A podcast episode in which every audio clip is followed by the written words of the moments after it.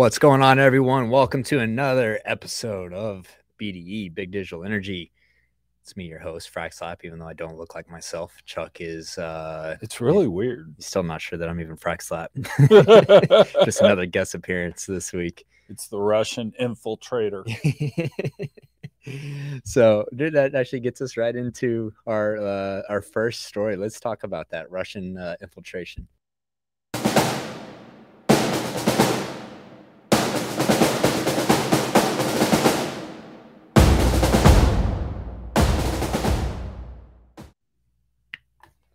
So I just want to say the uh, clip of Putin riding the bear is probably like one of the best like video clip memes on the internet. I don't care what you think about Putin, like yeah, that, it's no, pretty badass. yeah.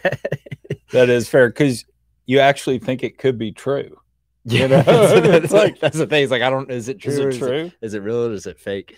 So obviously this week, uh, Chuck had, you know, I mean, just a ton of news regarding uh, Russia and Ukraine and the invasion by Russia.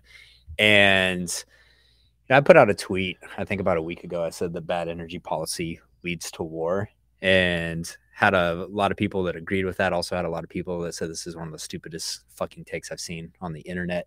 I think now that things have played out, I think that I was leaning towards being right and those people were wrong.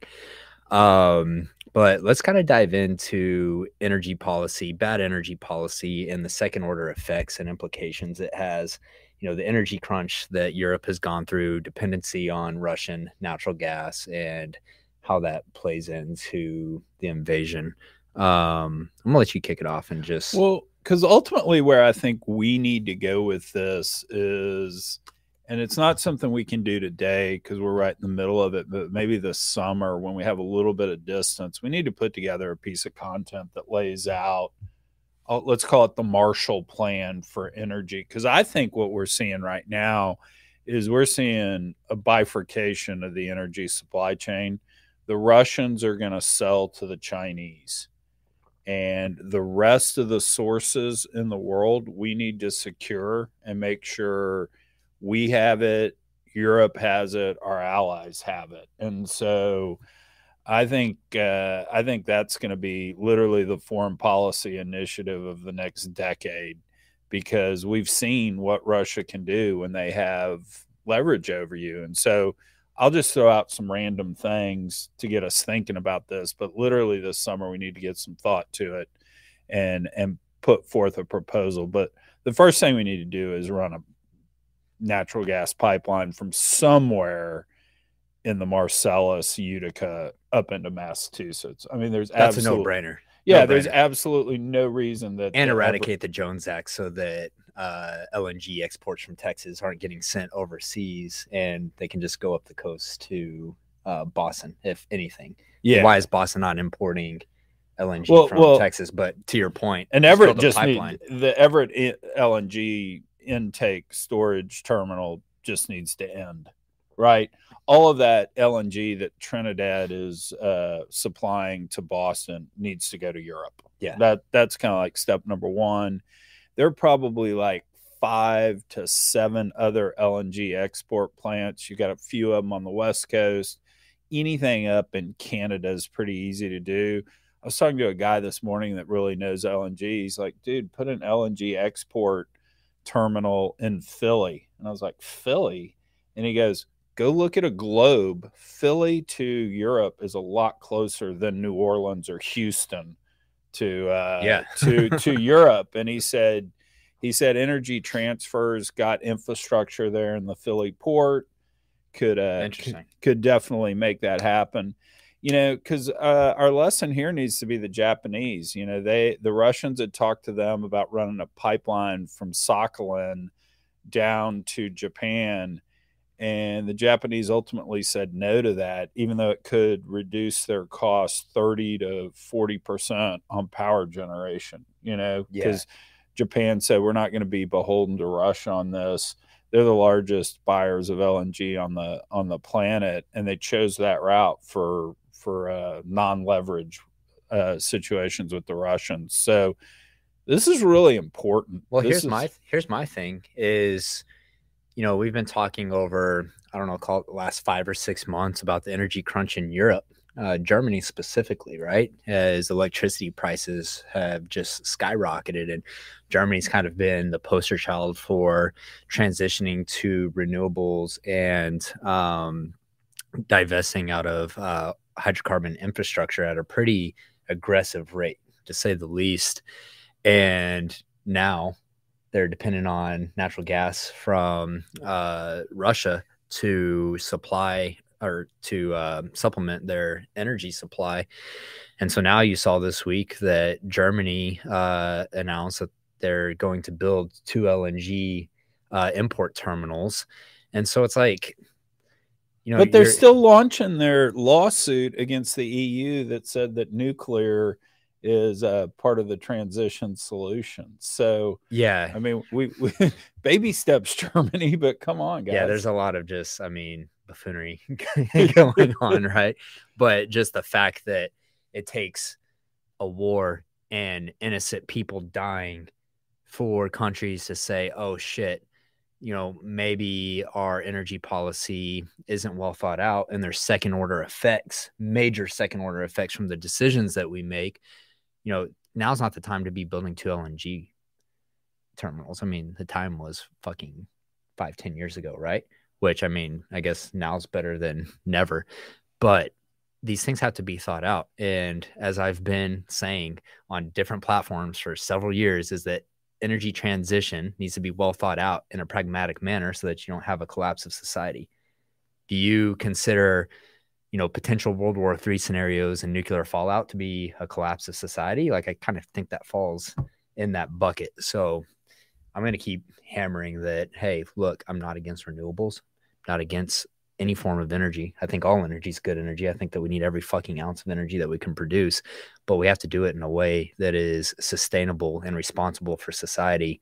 And, you know, all the climate doomers, which not a climate denier, people on Twitter are like, oh, Frexop's a climate denier. I don't even know what the fuck that means. How can you deny climate? Like, like, of course we have climate. We've had climate change. We've had climate change since the beginning of time, right? But yeah, if climate changes too aggressively, it can have negative consequences and people can die. But guess what? If we don't have energy, people also fucking die. So keep that in mind. And the problem is, is that people energy IQ is so low that people don't consider that, right? They think that, you know, we could go back to life in the 17, 1800s and, you know, everything's just going to be fine. And it's like, no, modern life requires ample amounts of energy. And we need that from oil and gas, from coal, from nuclear, from hydro, from wind, solar, geothermal. We need it all. And we should have good policy that supports that. Yeah, because at the end of the day, I think everyone has voted. And when I say everyone, I think virtually everyone has voted that we're going to a less carbon intensive future. I mean, people have said they want it, it's consumers, it's investors, etc. The thought is do we do it by spending 200 trillion dollars or do we do it by spending 15 trillion dollars? And i mean at the end of the day that's the issue i see is that we don't have energy doesn't have a seat at the table to make some of these realistic rational type trade-offs of hey guys if we're going to get rid of nuclear we're now dependent on russian gas. We all good with that? You know? Oh yeah. germany we're going to use we're going to use wind the wind is in the northern part of the country. South is where we have all our industry. You know how much we're going to lose, you know, transmitting well, the power that the way? The problem is, is if energy even gets a seat at the table, you know, you start having these conversations and they're like, oh, well, you're just an oil boy. You know, your bias. Right. you're looking out for your self interest and so that's what it always comes down to is uh, people aren't able to think objectively and they just re- they kind of default to saying hey you're biased. You just support one energy source. And you know you see this in renewables too and clean energy. Like my favorite fights are nuclear versus solar bros on twitter. Like they fucking hate each other just as much as renewables hate oil and gas people. So um you know, we got to raise energy IQ. Energy needs a seat at the table to have a part of the discussion. And that's just, I mean, that's not negotiable. That has to happen. What and, table? What table Ooh, Tim asked me what table we're talking about. You know, what metaphorical table are we talking that, about? that long Putin table where he's that's the only- on one end. That's the only table I care about. We need to be able to bring up images in real time. That way we can show Putin's uh, table. That's the Table. table I want to see at. it's a table that we do need to see at. But yeah, I don't know who who runs that table. Is it the World Economic Forum? Is it, you know, what table is Greta? Like Greta gets invited to all those tables. That's the table that we need to be at. Exactly. And thoughts and prayers with the Ukrainian people. And it's sad, as you said earlier, that a war is what has to wake us up to it. But hopefully, uh, we'll be awake to it and we'll we'll make better decisions going forward. Yeah, absolutely. So on This is this is awesome. what's that? We have not had shotgun weddings since November 23rd. Oh damn. And this is, I think, one of my favorite clips we've got. So let's do it.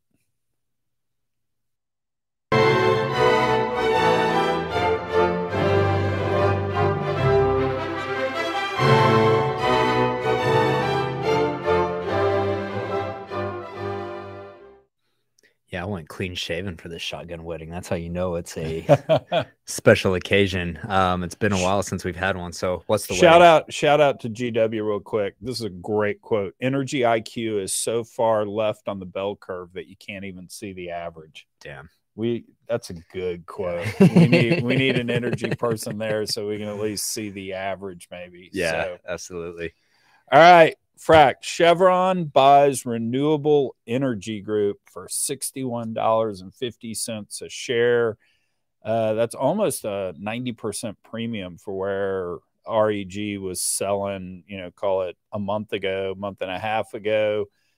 I don't even know what renewable energy does. It's biodiesel? I don't even know so what they're that a is. biodiesel manufacturer out of Iowa, and so I'm looking at their website right now because I'm kind of I'm, you know, you're biodiesel, you're out of Iowa. I start immediately thinking, okay, are they making this out of uh, corn? Um, what are they making this biodiesel out of? And like, I'm gonna, not gonna lie, I'm here on the website right now, looking real time, trying to figure this shit out. um, but uh, I told you before we got on the show that like when I was 17 years old, I was obsessed with the idea of cooking biodiesel. Like you could buy these little containers and you can make like 50 gallons of biodiesel. You so this get- was the point you went oil field instead of meth no, it's funny because I didn't even know anything about like I did not care about energy power. Like I didn't know it, anything. I was just obsessed with diesel trucks, and I was like, "This is cool being able to cook your own fuel." So you know, you'd go to a restaurant, get their used uh, frying oil, and you could uh, make biodiesel out of that, and your exhaust would smell like French fries. Either positive or uh, negative consequence, uh, depending on how you look at it. But the thing with biodiesel, one, you know, let's just get this out there. Making fuel out of food is clown world. I mean, that's knuckle dragger shit, right? I mean, is just not sustainable. It's not commercially viable. That has to end.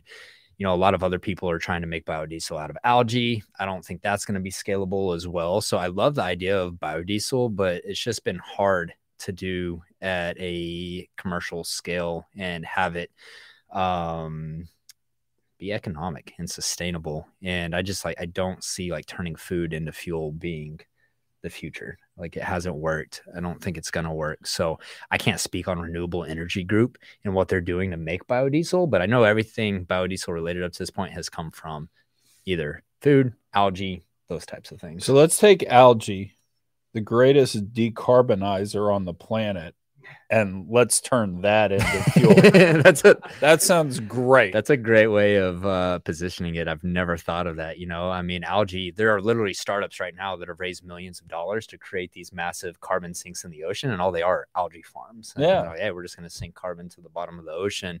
And so, yeah, I mean, it's like, why would you go harvest that algae and then turn it into diesel? Um, that's a that's a great point. So, anyways, I mean, if anyone's going to be able to commercialize this technology, it's companies like Chevron, right? I mean, they have the um, the engineering expertise, facility expertise to do these types of things. So I'll have to look into um, renewable energy group more and see what they're actually doing. But um, you know, the 17 year old in me kind of geeks out when I saw a biodiesel story come up in the news. But now that I'm, uh, you know, 15 years wiser, I'm also like, I don't know if there's actually anything there. So. The uh the exhaust smelling like french fries is my vivid memory from this discussion that makes that makes the world better. but no this is this is this kind of goes back to a point for investors. If you want exposure to the bull oil run that everybody says is going to happen i mean i haven't looked in the last few days to see what the war's done to it but you know just a week ago two weeks ago four years out you could still buy oil at 65 bucks a barrel you know and so if you want exposure to that, historically, you went and bought the majors because they would run with oil prices. They're not going to do that if they're doing French fry oil. So that's big. That's a big difference we're going to have as investors going forward. How do I get my beta exposure to oil? So, that's the thing. I mean, it's one thing if I'm a dude in a garage with a 50, 100 gallon tank, you know, that cost me $2,000 to put together. And I'm making rounds around the restaurants and cooking up my own biodiesel and I'm self sufficient, you know, making my own fuel. Um, one, today's diesels can't even run off of that. You know, I was running this through old school 7.3 liter diesel on a Ford, which will run off of pretty much anything that you put in the engine. New diesel engines aren't made for that. Um, and then it's another thing to be able to commercialize a technology like that. And I think that when you look at deep tech, there's a lot of grift in the space right now, um, a lot of promises and hope and not a lot of actual tangible results. And so I think that um, a lot of investors, VCs, those types will get their faces ripped off chasing some of this technology. But maybe the Nikola car can run off it. Maybe that's that's the way that's, we, that, we put all it the, all together. that's the next shotgun wedding. there we go. There we go. All right, let's go to Colorado.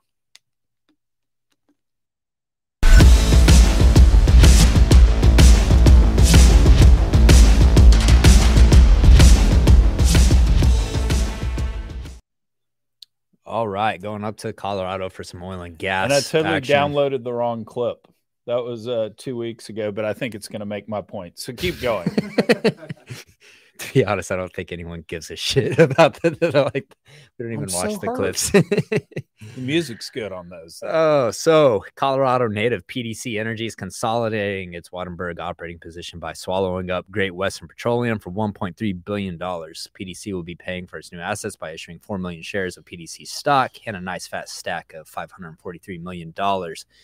Upon closing of the transaction, PDC will get roughly 55,000 barrels of oil production with a 67% liquid yield and an additional 315 identified drilling locations with 125 permitted or DUC locations.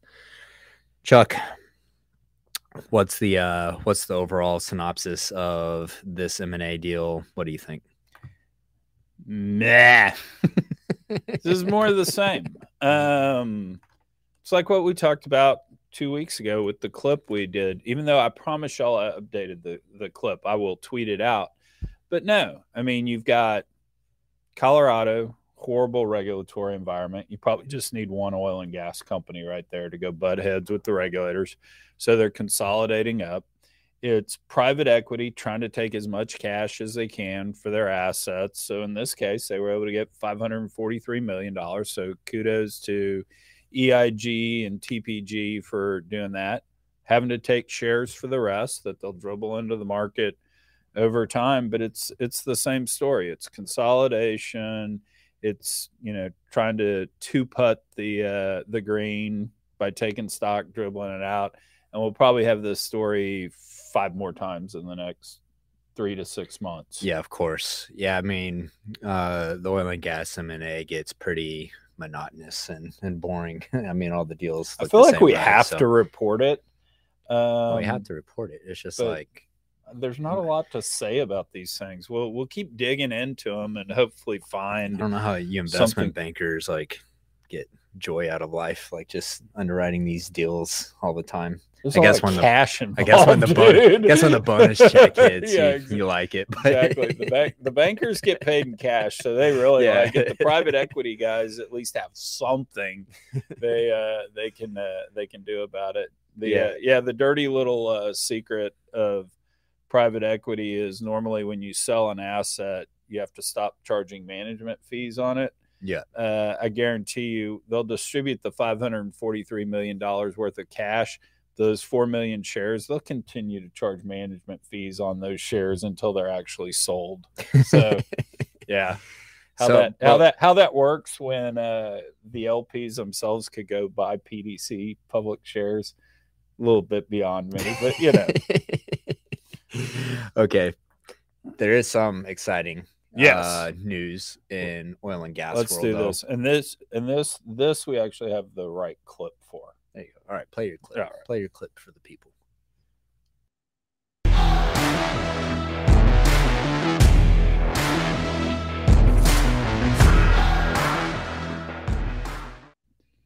All right. Hit them with uh, what we got. So East Coast. EQT announced an investment slash strategic relationship with Watt Fuel Cell. Basically, sounds like EQT anywhere they're running natural gas are going to put residential fuel cells to generate electricity for folks out there. I think this is pretty exciting and very disruptive in a positive way. it's really disruptive.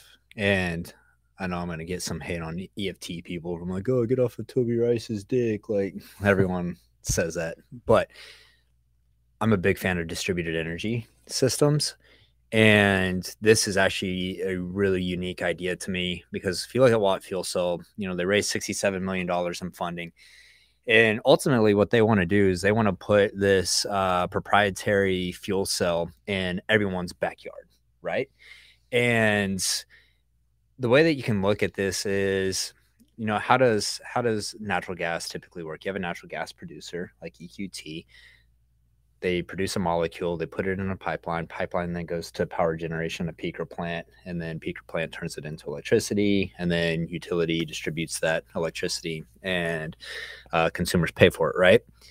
Think about if you can shorten up that process to where you put a fuel cell in everyone's backyard, which is essentially the peaker plant, right? Just in a compact form.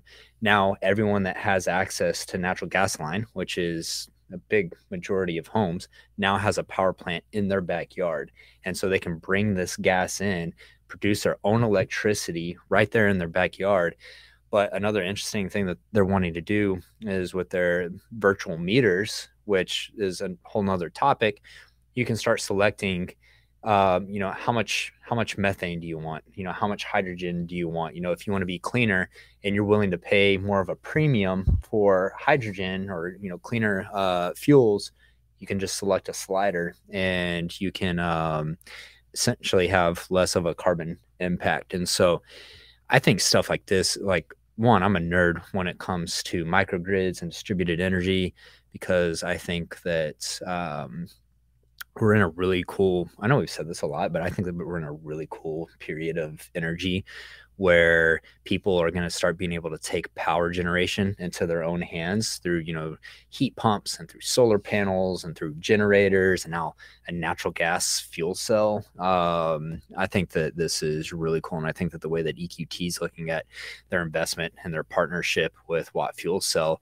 is innovative as well. It's an oil and gas company looking at, hey, how can we do something outside of just M&A and consolidation and you know trying to extract value out of um, assets and actually utilize and invest in a technology that changes the way that people power their their homes and their lives. And so I think it's I think it's awesome. And you have EQT involved, which is the leading natural gas um, producer. It's not like it's some chump, you know, pushing this out to market. I mean, they should be able to get market distribution and get it into people's homes. So I'm excited about it. I think it's going to be really cool. Big, big important lesson in looking at distributed energy.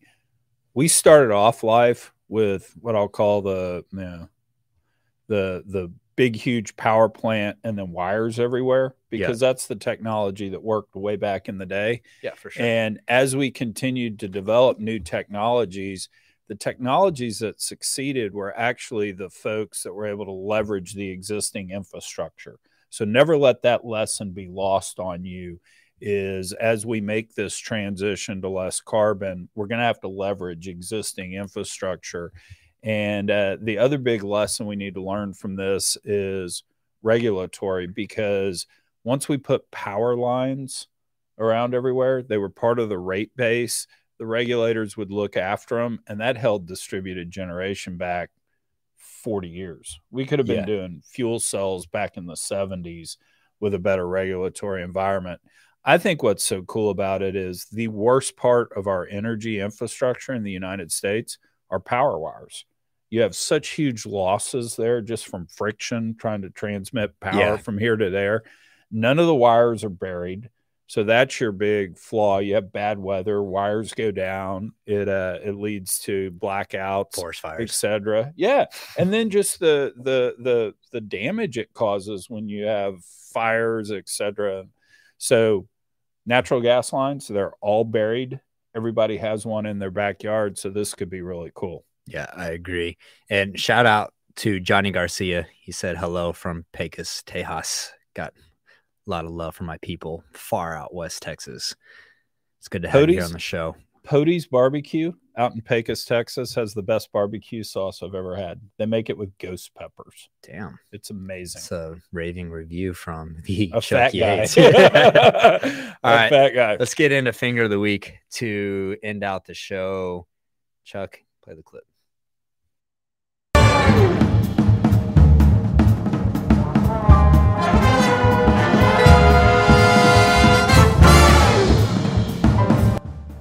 Actually justifies, in President Biden's view, is the fact that we need to reduce our dependence on foreign oil, on oil in general, and need to and we need to look at other ways of process of having energy in our country.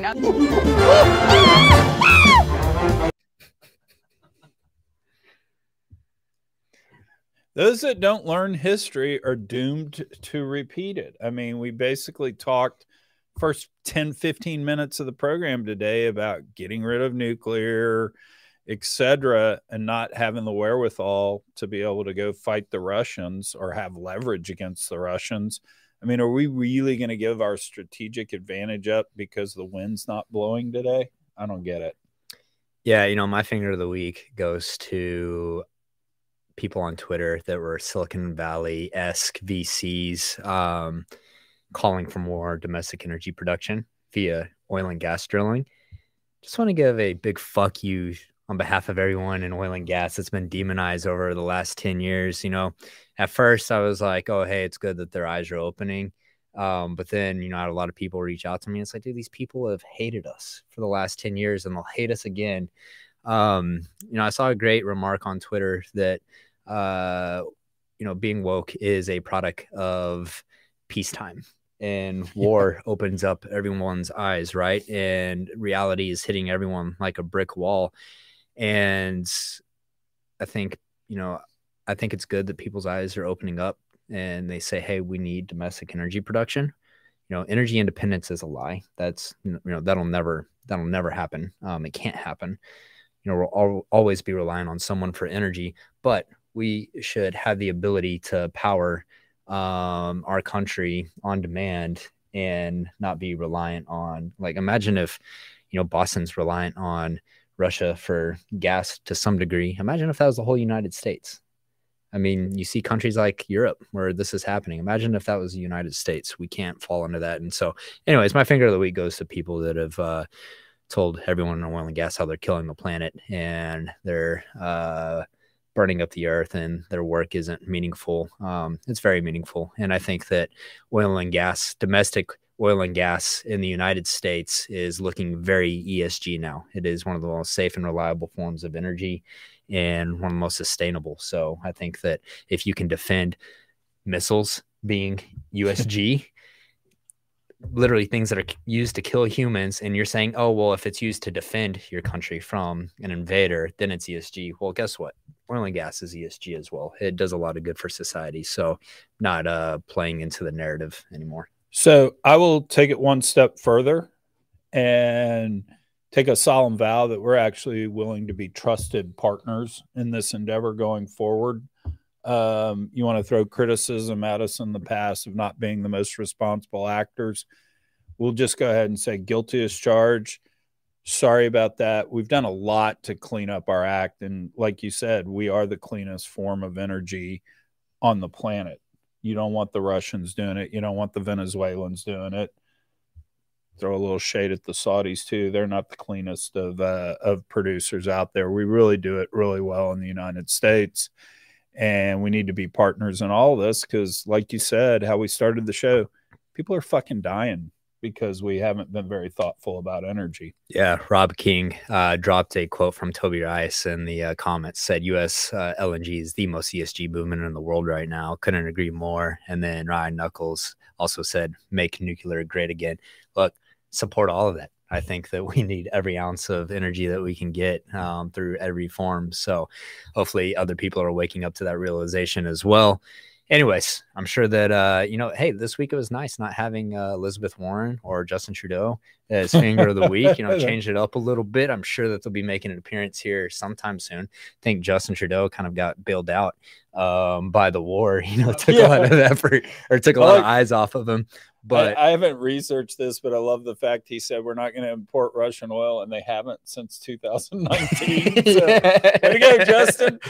Thanks, dog. We appreciate that. So, anyways, guys, appreciate y'all joining us uh, for this week's show. We'll be back next week, uh, just like we all are every uh, Tuesday, 10 30 a.m. Chuck, you got anything? Just we've got uh, upcoming the Empower the Bitcoin mining conference that we're doing in late March. That's going to be really cool. So get yeah, your tickets. Now. Lots of uh, momentum and traction and hype around that. So make sure that you uh, get in before tickets uh, ticket prices go up. Hope to see you guys there, and we will catch you guys next week on BDE. Peace.